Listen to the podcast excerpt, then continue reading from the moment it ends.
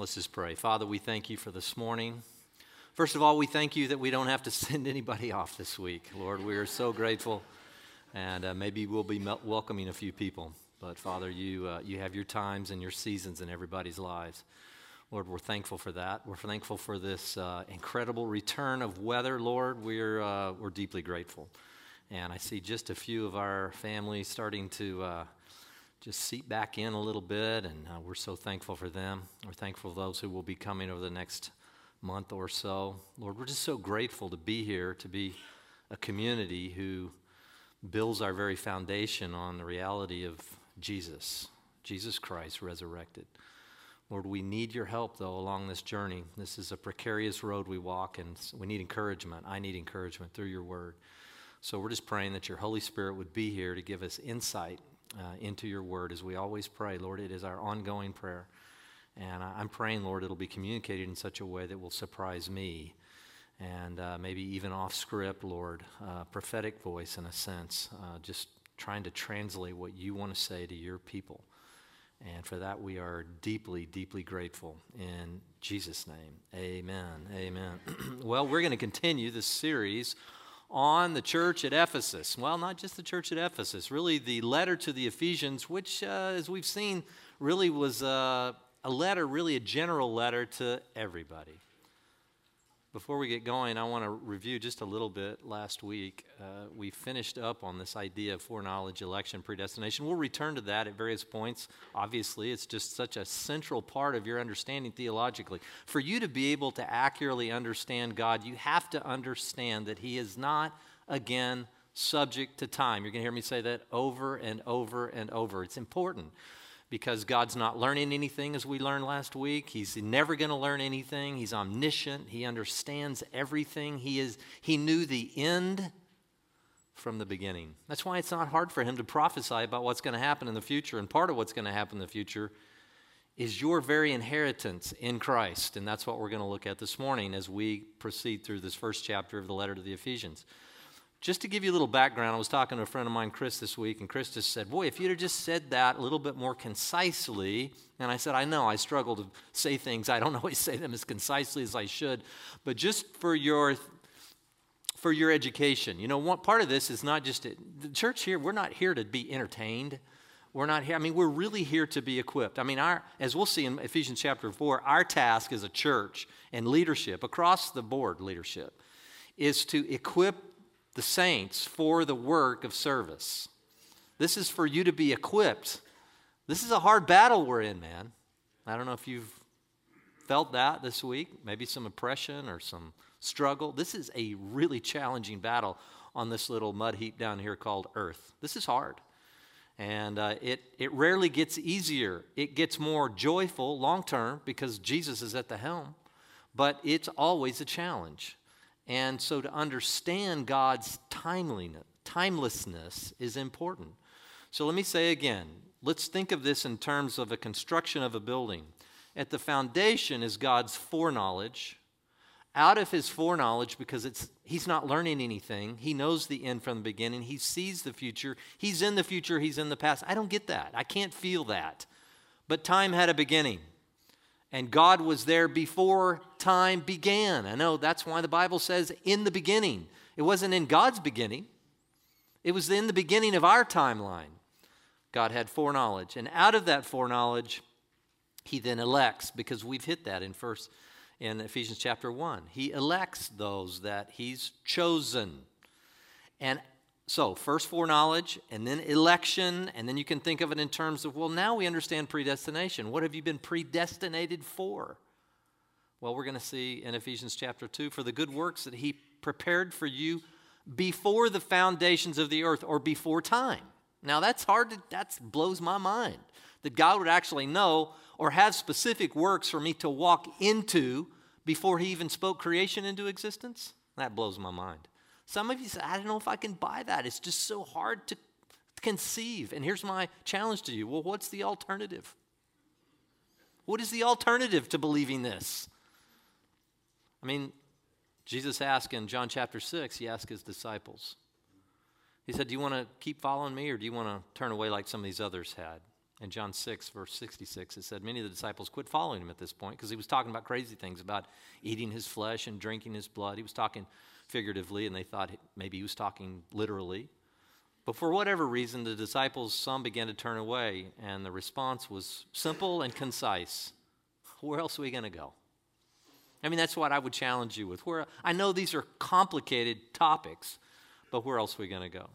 And it's very comforting to, mo- to me to know that there is a force, the God of Abraham, Isaac, and Jacob, and his son Jesus, and the Holy Spirit, who existed, have always existed. And that's why, again, God says, I am. Just tell him I am. Who shall I say sent me? Just tell him I am. So then, out of your predestination really comes your really much, pretty much your destiny, your future, your what what it, your life flows out of what you've been predestinated to do based on your election, based upon God's foreknowledge, and your response in faith, obviously. So that's what we talked about. It took us a couple of weeks. I think I confused myself a little bit, so I'm ready to move on. So today we're going to talk about inheritance. Before I, before I do, I want to just read this uh, quick story to you. Uh, you've heard me talk about this. It, it is a continuing issue with me, this issue of North Korea. It's such a fascinating study for me. Uh, we had a beautiful man and his wife, uh, Precious. Uh, he passed away a couple years ago, and it broke my heart. Uh, Don Moat, is a friend of some of you from Washington, uh, and he was an insider. He had actually spent quite a bit of time in, in North Korea. And just to, just to get a feel for that, this little strange place on an island that it's ultimately cut off from a internet cyber filled world and it's they're completely cut off it's just such a bizarre case study to me it's just so strange and there's a young woman named Mrs. Miss Park and she was someone who was able to get out and you know it, that's a very challenging thing to get out of North Korea uh, m- most don't. And if they do, they make their way into China, and usually they're turned around and sent back to North Korea. And if you are, you're summarily killed. So that's the story. This is just a little bit about her. Check it out. My mother and I uh, both became victims. I'm going to start a little bit earlier. My family was starving, there just weren't enough potatoes. And the only way to survive was to escape. So, like thousands of others, my mother and I crossed the frozen river to China in the middle of the night. I was 13 years old. When I left North Korea, I didn't even know what it meant to be free. All I wanted was a bowl of rice. I knew that China had lights. I thought if I go where the light is, maybe there'll be some food. But the Chinese government didn't recognize us as refugees. They were actively trying to catch us and send us back to North Korea there were Chinese people ready to take advantage of our vulnerability. That's how human trafficking happens. My mother and I both became victims. For almost two years, we were held captive in China by different human trafficking brokers who smuggled us across the border. We lived in constant fear of being raped or arrested and sent back. One day, someone told me we could be free in South Korea. We just had to get there. So I crossed the Gobi Desert to Mongolia with my mother and several other North Korean defectors. I accepted that I might die during this journey because there was no way to go back to North Korea and survive. When we got to Mongolia, the soldiers caught us. They told us, now you're going back to China and then you'll be sent back to North Korea. That's why we did not hesitate to tell them we're going to kill ourselves. We knew what the consequences were. The regime would have us executed or we would just starve to death. So we threatened to end our, end our lives. We were lucky, I would say, not so lucky, but maybe providentially, but we were lucky and they didn't send us back. Instead, we were sent to South Korea. Now, check this out. Think about this for a second. I stepped off the airplane onto a different planet. In South Korea, everything was new and scary. I had to start my education all over again as a teenager. One of the hardest things for me was learning how to introduce myself I had never done this before. My teacher explained the very first thing you say is your name, and then your age, and then your hometown. Then you can talk about your favorite hobbies and what you want to be in the future. I had no idea what a hobby was, and I had never once thought about it. And I, where I wanted when I was growing up, there is no I in North Korea, only we. I couldn't even name my favorite color. I didn't know the right answer. So I copied my teacher, and she, who said her favorite color was pink, and it took me a long time to start thinking for myself.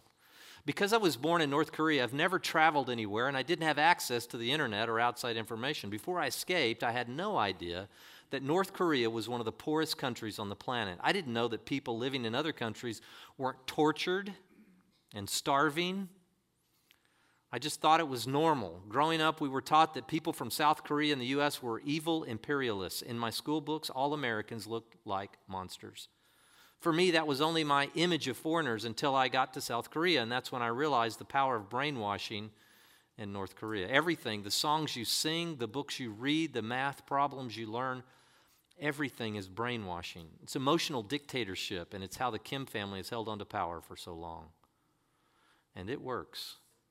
I grew up believing that North Korea was the strongest country in the world and that the Kims, who I was taught to worship, would protect and save me. But Kim Jong un is one of the most brutal dictators ever, and his regime is, has one of the worst human rights records on earth. He starves, abuses, brainwash, brainwashes millions of people. His government controls people through deprivation, deception, strict censorship of all outside information, including foreign news, TV shows, and books. People caught consuming foreign media are severely punished or killed. North Koreans are thirsty for knowledge and they're, ta- and they're risking torture and death just to access content. Peop- uh, excuse me, just to access content people who live in the free world and what we take for granted. Today, I'm a member of the board of Human Rights Foundation, and I raise awareness of the plight of the millions of people still living in North Korea. They're just like me. They exist and they are suffering, and they're waiting for us to help them out. I meet so many people who escaped from North Korea and to tell me that they decided to risk their lives for freedom after watching content smuggled into the country. We have to help people in North Korea win the information war by giving them access to the outside world. I used to think that power was only for strong, wealthy people. I never thought that power could be used to protect the weak and the voiceless. Growing up in North Korea, there was no word for justice, there was no word for liberty, human rights, or even love.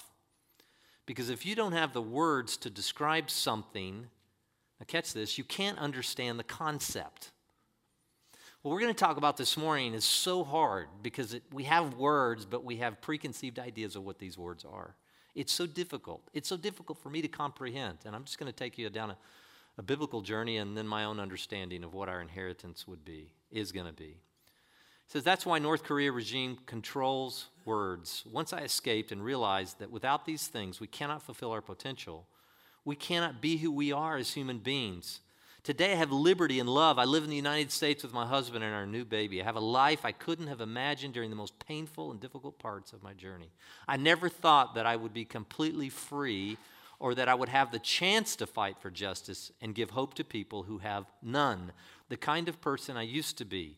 And every day I'm grateful that I no longer have to live in the fear of starving to death. She said, basically, as a child, she would just go and and find dragonflies and, and grasshoppers occasionally, and that's what they, that's the only protein she'd get.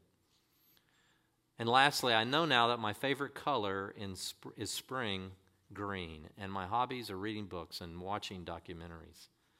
And what I want to be in the future is someone who continues to give strength to those who are weak, who speaks up for those without a voice. I don't have to copy other people's answers anymore. Now I think for myself, one day I hope millions of North Koreans can do the same. Now, the reason I tell you this story, and, and um, it's simple. She lived in a world that it was the only world she knew. And as a result, when she got to South Korea, it was overwhelming. It was a new planet, she says. She said, I, I, didn't even have the words to describe liberty and love and freedom. I didn't even have the word, I didn't have the, the words. I, I, I didn't know how to comprehend. I didn't know how to have pictures weren't even in my mind. All I had ever seen was starvation and death and torture and, and brutality. How can you even begin to put words on what a future can be like when you can't even envision it? I think what Paul's trying to do in this letter that's going to go out through Asia is that he's trying to grab their attention. He's trying to say, wait, you've been chosen before the foundations of the world. You've been chosen to receive ultimately an inheritance. And that's what I want to talk to you about. If you have your Bibles, go to Ephesians chapter 1. I'm going to start in verse 15. Ephesians 1, verse 15. Words will fail Paul in trying to describe the future that awaits the believers. They fail. Now, we do know a little bit about Paul that in some way he had been taken into the third heaven. He says, I don't know whether I was in my body or out. He had seen some things. Now, none of this was not, none of this was, so there's all kind of people that have dreams or they die and they have all kinds of visions and things. How can we trust this? Because everything he says, he correlates to what had already been written. And that's always so important for us to understand is that these things were already written. And he's giving language to what had already been written and bringing it into a new dispensation of time, which is called the church age. Listen to what he says. For this reason, verse 15, for this reason, I too, having heard of the faith and Jesus which exists among you and your love for all the saints, I don't cease giving thanks for you while making mention of you in my prayers. I can tell you, our staff, many people, uh, we had a prayer gathering this week on Friday. There are people praying for you every day making mention of you in our prayers. He says that the God, Jesus, the God of our Lord Jesus, the Father of glory, may give to you, here's what we pray, a spirit of wisdom and of revelation in the knowledge of Him. If you could only grow in the knowledge of Jesus.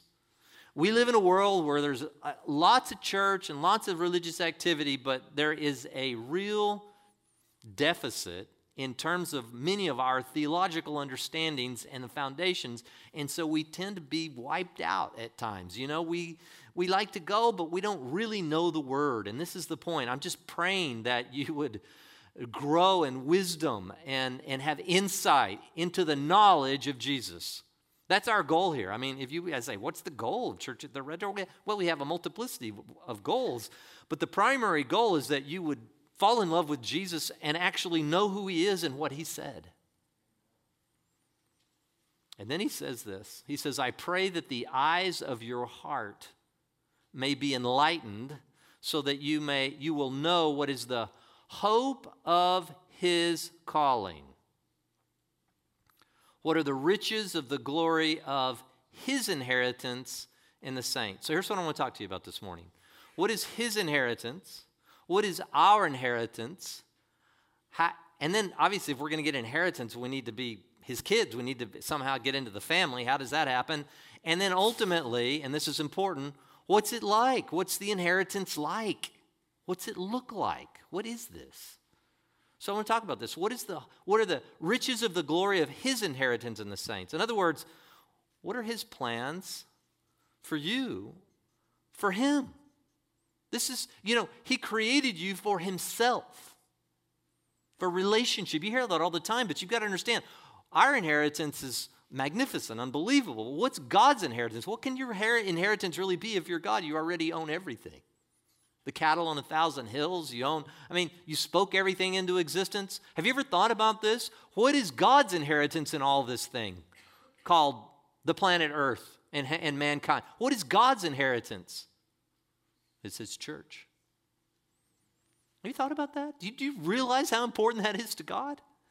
That you are His inheritance. That blows my mind. And he says, and what is the surpassing greatness of his power toward us who believe? Have you ever thought about this in terms of uh, John chapter 12, verse 24? Jesus says something very interesting. He says, Unless a grain of wheat falls into the earth and dies, it remains by itself alone. But if it dies, it what? Bears much fruit. Think about this for a second. God so much wanted his inheritance that he, he, he put himself in a position to do it the same way we do in terms of the physical cycle in which he created. That is, seed time and harvest. God wants a family so he planted his son into the ground. And once he planted his son in the ground and he died, then his son came back up and what? Bore much fruit. And the fruit that Jesus was talking about here in John chapter 12 is his church. So God wants a family, He planted his son to get a family. It's the multiplying effect. What happens when you plant your life, when you follow Jesus, when you are conformed to his image through his suffering? When you pick up your own cross? What happens when you suffer in this life? Has God abandoned you? Or are you being conformed into the very image of Jesus himself? See, when you die, you bear fruit. But a seed has to do what? A seed has to die for fruit to be born. This is a message over and over, and that's why the health, wealth, and prosperity gospel miss it on this. You know, this life is full of struggles. Oh, it's full of incredible joy and, and relationships that are actually deep and meaningful. And there's so much beautiful about the kingdom. We do get a foretaste of it, his inheritance already. We get a foretaste of it, but we still struggle. We still lose jobs. We still have physical ailments. We're still tempted. So, have you ever thought about that? God's inheritance, it's you if you're part of the church. Romans 8, verse 15. For you have not received a spirit of slavery leading to fear again, but you have received a spirit of adoption. That's what we saw in Ephesians chapter 1, verse 5. He predestined us to the adoption as sons and daughters. He says, as sons by which we cry out, Abba, Father. The Spirit Himself testifies with our spirit that we are children of God. And if children, now catch this, heirs, heirs of God and fellow heirs with Christ, if indeed we, what? Suffer with Him so that we may also be glorified with Him. Now, back to our concept of, uh, you know, is it your work? Is it is his work completely? Do you have, what part role do you play? And this is that challenge, and this is one of those verses that you could get into and say, wait a minute, so we need to enter into suffering to be part of the family? Uh, so that seems like, well, that's the work I'm doing to be saved. No, it's just the perseverance of the saints, and it's it's challenging. What we've talked about, right? Is it God doing the work? Is it us doing the work? Is it? And then this seems to be if. Look, following Jesus is challenging and to, and to endure to the end. And I do believe God's doing the saving and I do believe God's doing the completion of work. But we still have to endure to the end. And part of enduring is enduring through suffering. We're heirs if we suffer with Him to the end. We're heirs if we suffer with Him to the end. I don't know how that could be more clear. 1 Peter chapter 1. 1 Peter chapter 1. Lay a little foundation here. Blessed be the God and Father of our Lord Jesus, who according to his great mercy has caused us to be born again. Now, wait a minute, is he doing the causing or are we doing, are you following me? It kind of gets back. You'll see both sides represented. Is it, Yet, from our perspective, we are believing and enduring and persevering from our perspective. From outside of time, he's doing all the work. I, I can't reconcile those, but it's just, it's just the language of Scripture. He says he's caused us to be born again to a living hope through the resurrection of Jesus from the dead. To obtain what? An inheritance which is imperishable, undefiled, won't fade away, reserved in heaven for you. Now, I don't know if this is really going to grab you. We think about kind of abstractly heaven, but think about there is an inheritance reserved in heaven for his elect, those who've embraced Jesus through faith. Why, why we freak out about dying? We do everything not to die, not to leave. It's and, and then we and then we were talking about this on Friday night. And because then we lose. We I'm sorry you lost somebody. We didn't lose them. We know exactly where they are. I mean, it, it, it someone ushered into the next realm. This is powerful.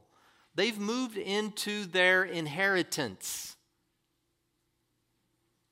reserved in heaven for you, who are protected by the power of God through faith for a salvation ready to be re- revealed in the last time.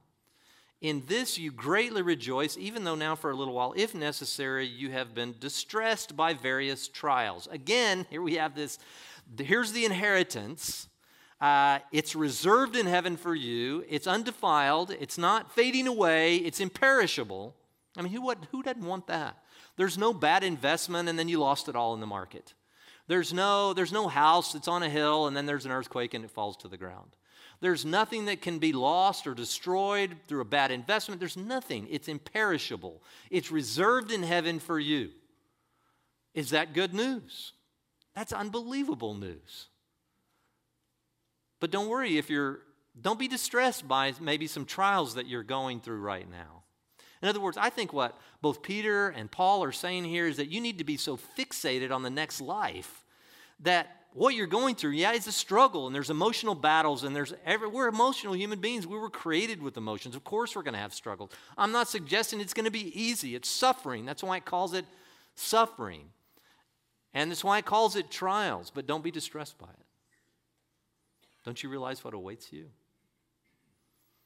As I get older, I recognize it more and more. When I was 20, I, yeah, I haven't, but that's so far off, you know. It seems to draw more close every day. Why? Because it does. There'll be a time when my time here on earth is done, and I'll be ushered into my inheritance. You know, it's been interesting in my life, and, and I, I hope this doesn't come off wrong. It's just because of golf and because of the people that God has placed me with in life, I have been literally lived within the context of various families over the last 15, 20 years. Some almost relationships almost 30 years old. Of not millionaires, sometimes billionaires. And I've lived as part of the family in the house for long extended periods of time, eating breakfast, lunch, and dinner, flying on their jets, riding in their cars.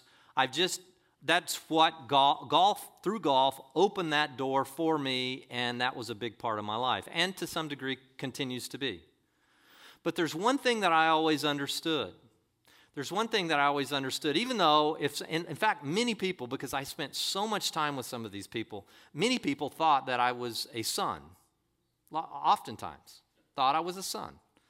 And, uh, and so they would see me and they would say, Oh, your son. And, or they just assumed it after a while at various places we'd be around the world, and they just assumed that I was a son. But there's one thing that was true is that when they die, we'll find out that I'm not a son. right? There's trust and there's all this, and I have no doubt that I'm not in any of those. But, and so in some ways, because I was an employee, but brought in a very relational way, I was a slave. And in fact, I have one of my one of my dear friends in Europe who continues to bring me over there, and they actually call me their American slave. And it's fine, it's fine, it's true. It's actually true for them. And the more we lose in the Ryder Cup, that now he's calling me his, Amer- his Ethiopian ski pro because Americans can't play golf anymore. That's his assumption because the Europeans win the Ryder Cup all the time. So he introduced me as his slave or as his Ethiopian ski pro. So uh, there's one thing that would help me understand. When when I when they die, when they actually go on, we'll find out whether I'm a son or a slave. Well, I'll be a slave. Listen to what Galatians chapter 4, and I think this is what Paul's alluding to in his, his letter to the Galatians. He says, Now I say, as long as the heir is a child, Galatians 4, verse 1. As long as the heir is a child, he really doesn't differ at all from a slave, although he is the owner of everything. What do we call that? That's an inheritance. He owns everything through the inheritance process. He doesn't actually own it now. In fact, he doesn't differ at all from a slave. He can be in the house, he's part of the kind of part of the family or the unit or the whatever it is, but he says this even though he owns everything. He says, but he's under guardians and managers until the date set by the Father. So also we, while we were children, were held in bondage under the elemental things of the world.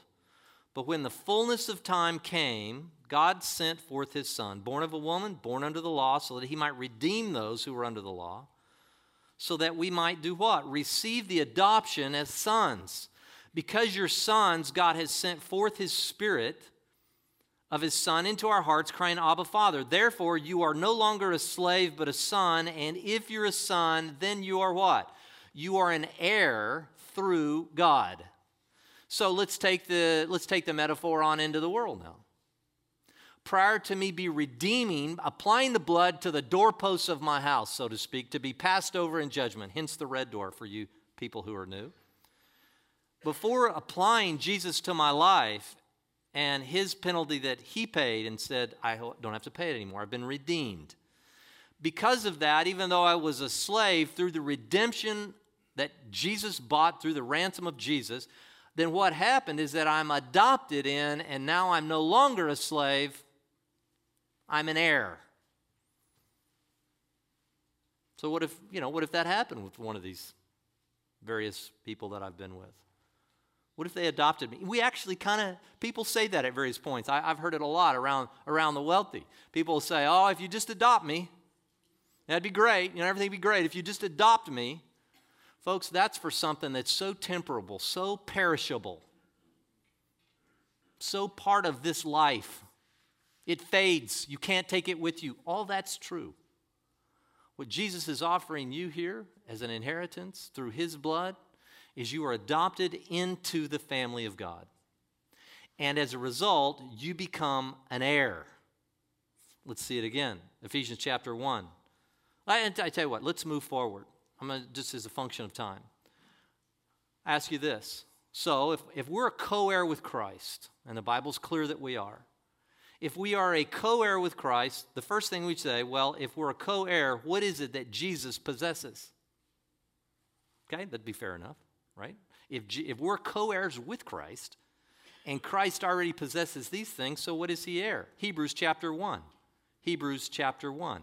I know we're moving around a lot. If you're not, if you're not used to moving around your Bible that fast, that's okay. Hebrews chapter 1, verse 1.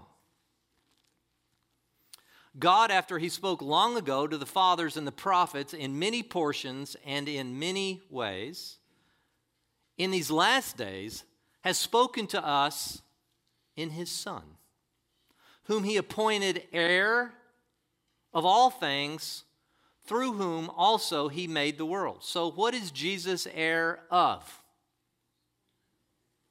Everything.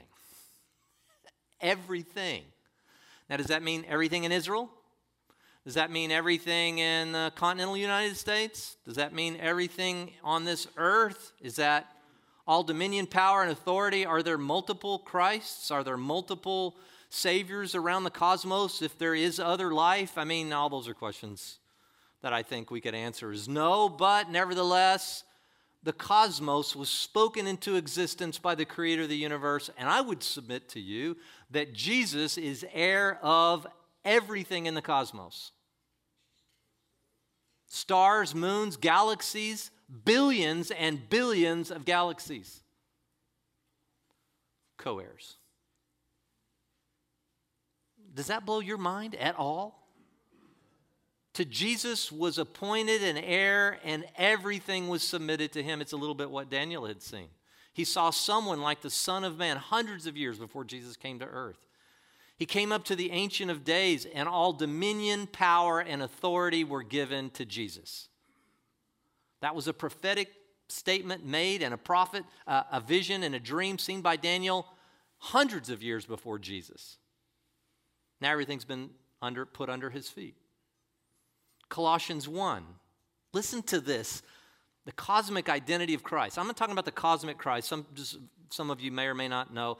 Sometimes cosmic Christ is a new age kind of a, a refrain, it's part of the emergent church. That is not what I am referring to in terms of the cosmic nature of Christ. I'm talking about that Jesus has dominion over all the created order. Colossians 1, verse 13. Colossians 1, verse 13. For he rescued us from the domain of darkness and transferred us to the kingdom of his beloved Son. All right? Okay, that's good. In whom we have redemption, the forgiveness of sins.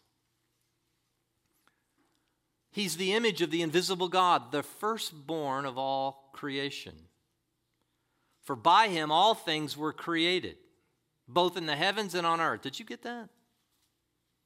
Why is Jesus an heir? Well, it was also created by him.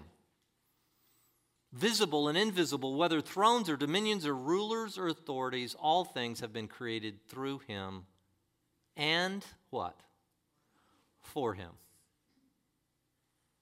He is before all things, and in him all things hold together. Last week, if you'll remember the theological construct of immanence, this is one of the verses that helps us understand Jesus. God's immanence. God is involved, He's not uninvolved in what's going on in creation.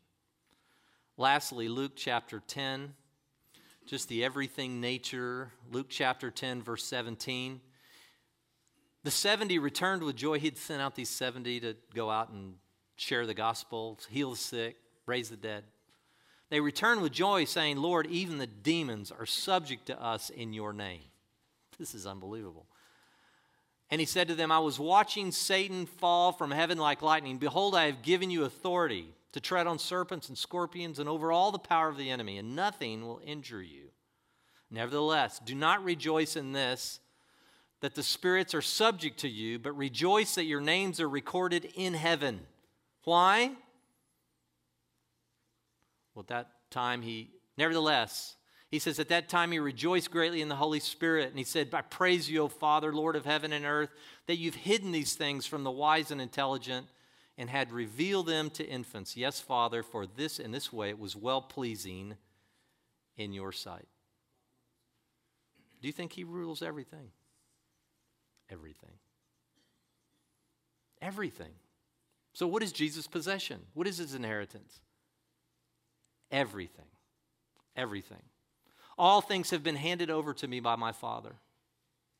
No one knows who the Son is except the Father, and who the Father is except the Son, and to anyone whom the Son wills to reveal him. Turning to the disciples, he said privately, Blessed are the eyes. Now, catch this. Blessed are the eyes which see the things that you see.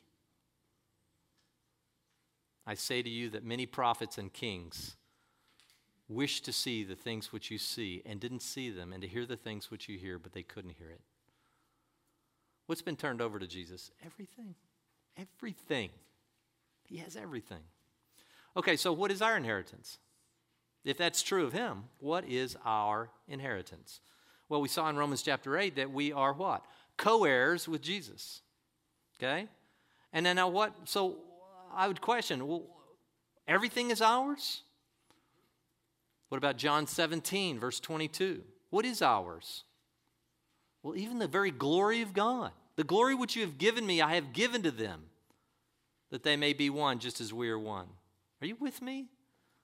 This is the great high priestly prayer in John 17. He says, Even the glory, I've given them the glory that you've given me. I've given them the same kind of glory. This is involved, as part of your inheritance, the very glory of God. Riches, 2 Corinthians 8, verse 9. Certainly, this involves both spiritual and physical 2 Corinthians 8, verse 9 For you know the grace of Jesus, that though he was rich, yet for your sake he became poor, so that you, through his poverty, might become rich. Now, I realize this means primarily the spiritual things, the spiritual inheritance, but man, let me tell you something. This is unbelievable. Revelation 3, verse 20 and 21. Now, catch this. I, mean, I realize it's a lot of scripture, but you just got to recognize this is not just something we're pulling out of the air here. Paul, John, Peter, they're making it very clear. They spent three and a half years with Jesus. They, through the revelation of the Holy Spirit and going back into the text, they're starting to say, look, we're heirs. We never really saw this coming, which is going to be another big part of Ephesians, which is the mysteries of God. I mean, there are like 12 different mysteries. The mysteries of God are unbelievable. Can you imagine Revelation chapter 3. Behold, I stand at the door and knock. If anyone hears my voice and opens it, I'll come into him. And I'll dine with him, and he with me. And he who overcomes, again, overcome, endure, persevere, suffer, endure trials, I'll grant to him to sit down with me on my throne as I overcame and sat down with my Father on his throne. So we get to rule with Christ. Revelation 22, and we'll see him we'll see him as he really is. 1 John 3, and then also Revelation 22. We will see his face and we will rule and reign with him forever and ever. Think about that for a second.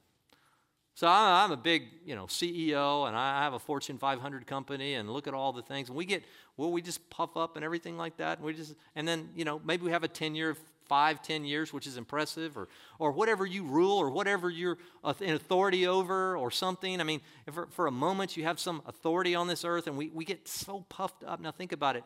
You'll rule and reign forever and ever. Paul even alludes to the fact that we'll govern angels. Think about that. I don't even know what that means. It's overwhelming. You know Matthew 5, verse 5. The meek will inherit the earth. The meek will inherit the earth. Romans 8:32 He who did not spare his own son but delivered him over for us all how will he not also with him freely give us everything What's your inheritance? The created order. God's glory. Co-heirs with Christ. I mean, I, I didn't even know how to. We're so impressed with materialism down here. We're so impressed with celebrity fame and this and that. I mean, we're just, we hold these up as being so significant. And they do. They, you know, wealth makes our lives easier. I mean, there's no question about it. And, and freedom and all this, and power is helpful. It's nice to go in and say, oh, here you go. You know, Mr. Smith, please come right over here. Here's your table that we have reserved for you and they know, I mean, all these things are nice pleasantries down here. I, am not suggesting they're not. But on a relative scale, they're so tiny, they're so meaningless relative to what's at stake if this is true. Now, this, if this is not true, then you know, it's a big fairy tale.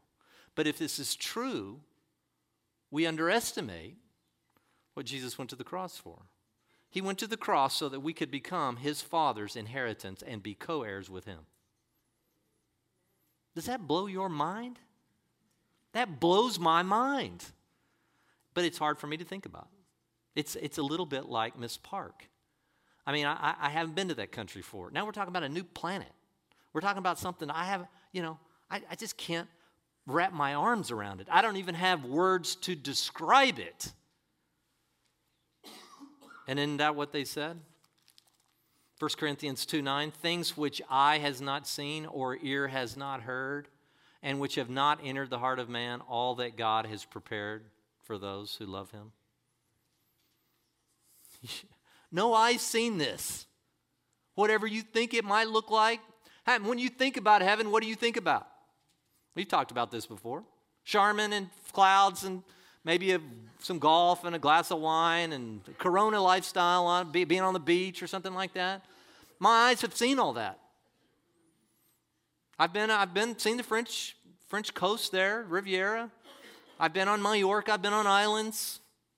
You know, I've been to Italy. I've done that kind of deal. I've been pretty much all over the U.S. I've been at some of the finest clubs, country clubs on the planet, played some of the best golf courses. We get real impressed with all that. My eyes have seen all of that. And what, what Paul was saying to the Corinthians, said, But your eye hadn't seen, your eyes have not seen what awaits you. All that God has prepared for those who love Him. You know, we do have a little bit of an inheritance now. Ephesians 1, verse 13. In him you also, after listening to the message of truth, the gospel of your salvation, having believed, you were sealed in him with the Holy Spirit of promise, who is given as a pledge of our inheritance. It's just a pledge, it's a down payment. The Holy Spirit on the inside of you gives you a taste of what the future is going to be like. I've got to be, I've got to be honest with you. Apart from the Holy Spirit, I, I really, everything's kind of meaningless to me now relative to the power of the Holy Spirit in my own. Now, I don't say that against my wife and my kids and my, my ministry and all these different kind of things. Things are very important.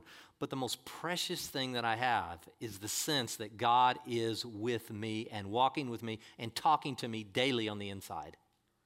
I, I don't know what it was like before, I'll be honest with you. I just, I can't even remember the days when I couldn't be in the car and just be talking, all of a sudden just break into some spontaneous praise or just say, God, I am so struggling with this. Would you help me? Lord, Lord, you know, just that constant dialogue and conversation via the Holy Spirit. It's impossible for, remember, for me to remember the day. And that is just a tiny pledge of what God's given us in terms of our future inheritance. Because, as again, First John says, one day we'll see him face to face and we will become like him because we will see him as he truly is. Again, part of our inheritance. So, as a function of time, I just want to look real quickly at Hebrews chapter 11, and, we're gonna, and then we're going to play a testimony. You know, part of the vision of this church in the early days was that you would have an opportunity to tell your story, those of you who would like to, tell your story, bring you into the studio, produce a little short video, and let you tell your story of your encounter with God. You know, and you hear me say it all the time, but they overcome by the blood of the Lamb and the word of their testimony. And I just think testimonies are incredibly powerful. People can be impacted by your testimony.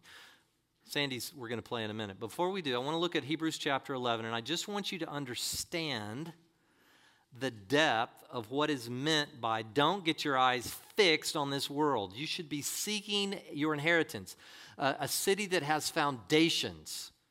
And we want to look just to this real briefly as it relates to Abraham. Now, catch this, starting in verse Hebrews chapter 11, verse 8. Hebrews 11, verse 8. He says, Now, by faith, Abraham, when he was called, obeyed by going out to a place which he was to receive as an inheritance. Now, the bizarre part of this is that he never actually got that as an inheritance. But God said it was going to be his inheritance. Now, there's different views on whether that means that one day the physical descendants of Abraham, the Jewish people, will have their land or not as a physical inheritance. And we know a lot of geopolitical stuff goes on in the Middle East over that very issue. So, regardless of which side you fall on, we do believe at Church of the Red Door, primarily, at least most of the leadership here, uh, it's, not a, it's not a litmus test on your faith because there are different interpretive views, but we do believe that Israel returning to their land is a significant development in the prophetic outflow of what God has promised. And that's why we're involved as we are in Israel and the Jewish believing community there. But what, regardless of whether you think it's a physical inheritance or not, it says he went out not knowing where he was going. By faith, he lived as an alien in the land of promise, as in a foreign land. Do you live here as, as if this is a foreign land? Do you live in the U.S.? Do you live here in the desert as, as though you live in a foreign land? Dwelling in tents with Isaac and Jacob, fellow heirs of the same promise. For he was looking for the city which has foundations, whose architect and builder is God.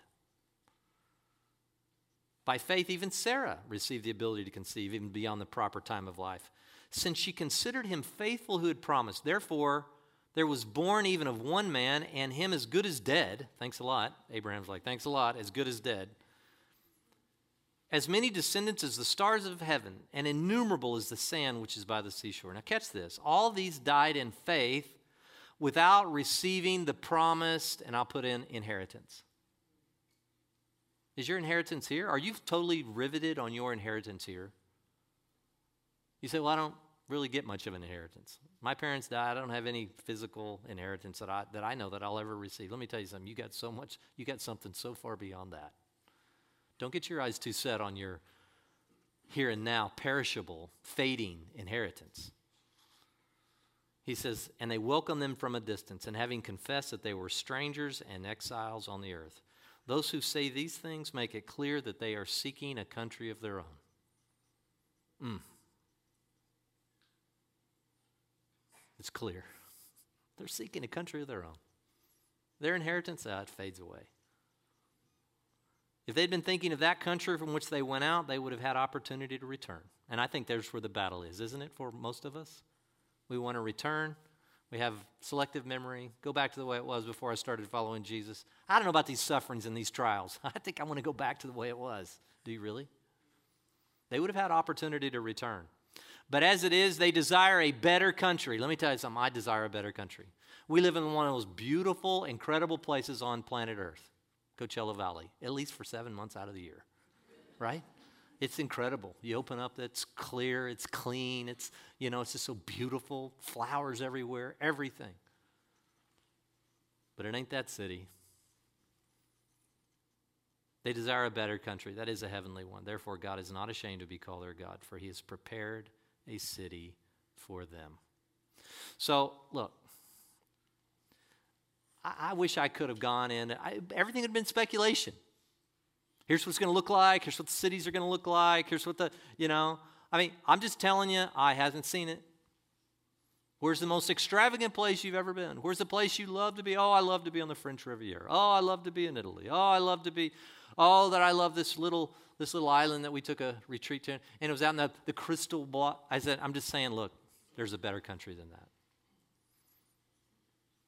So so, back to our testimonies. In closing, Sandy Young, who's uh, agreed to do this, she wanted to share her story with you.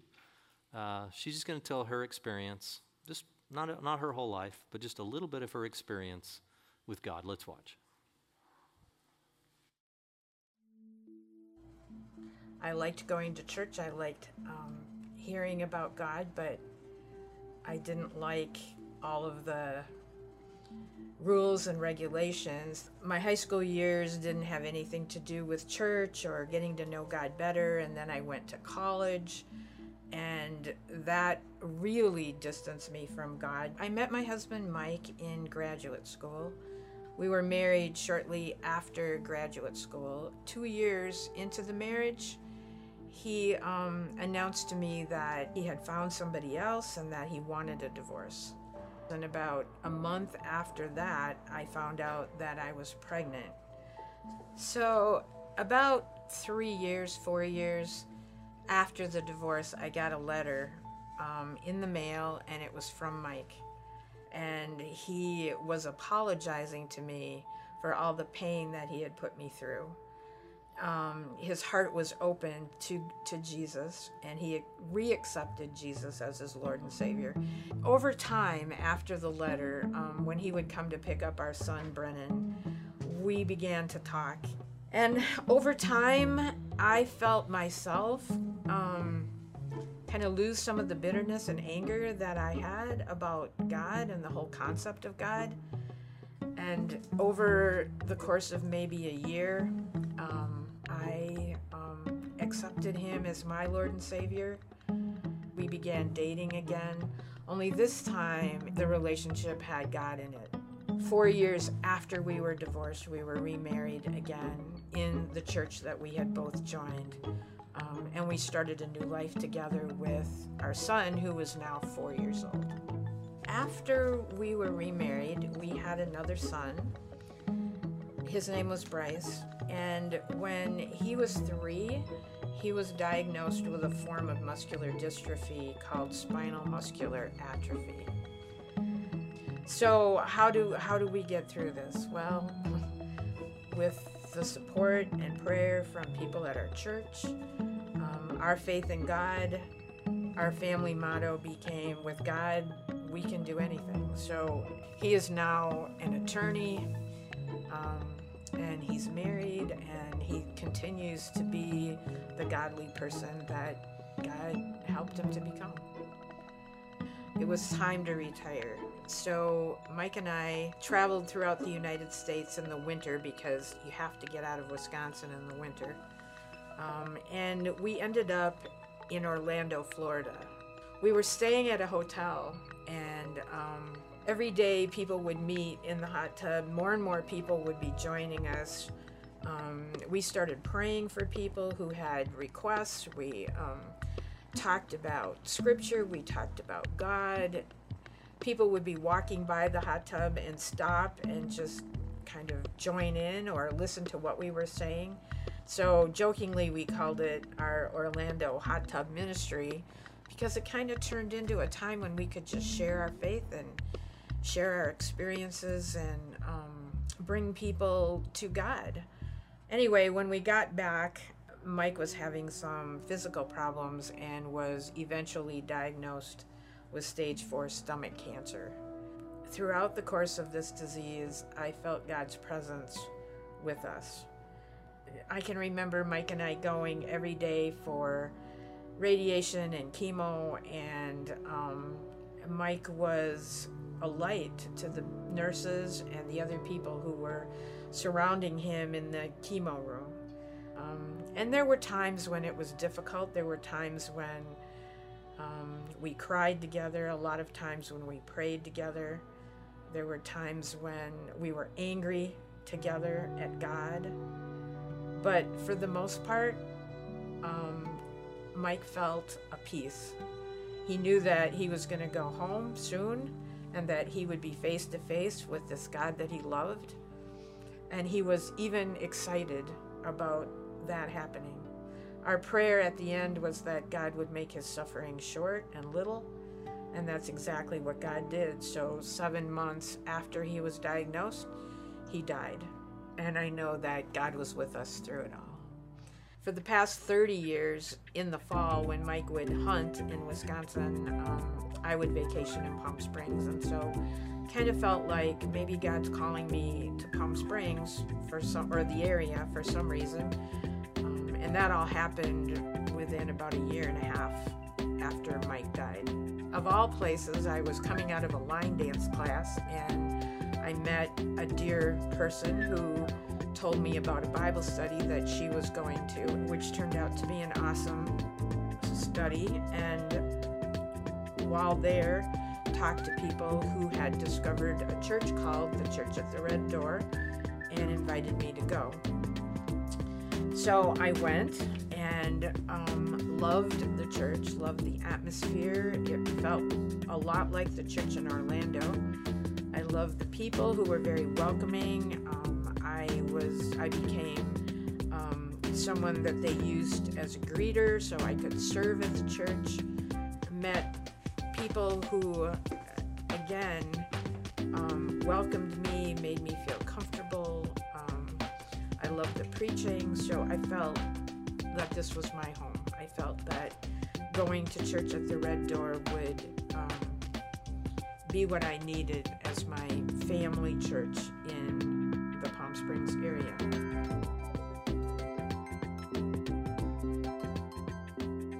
All right. Doesn't everybody have a great story?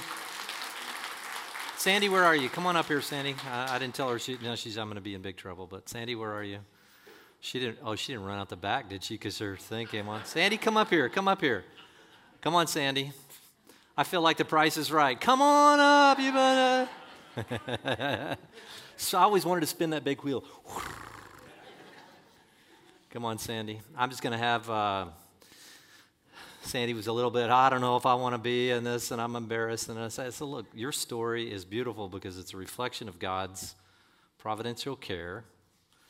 Yeah, there's suffering involved, and there's trials, and there's incredible things. And, and yet, do you see her persevering?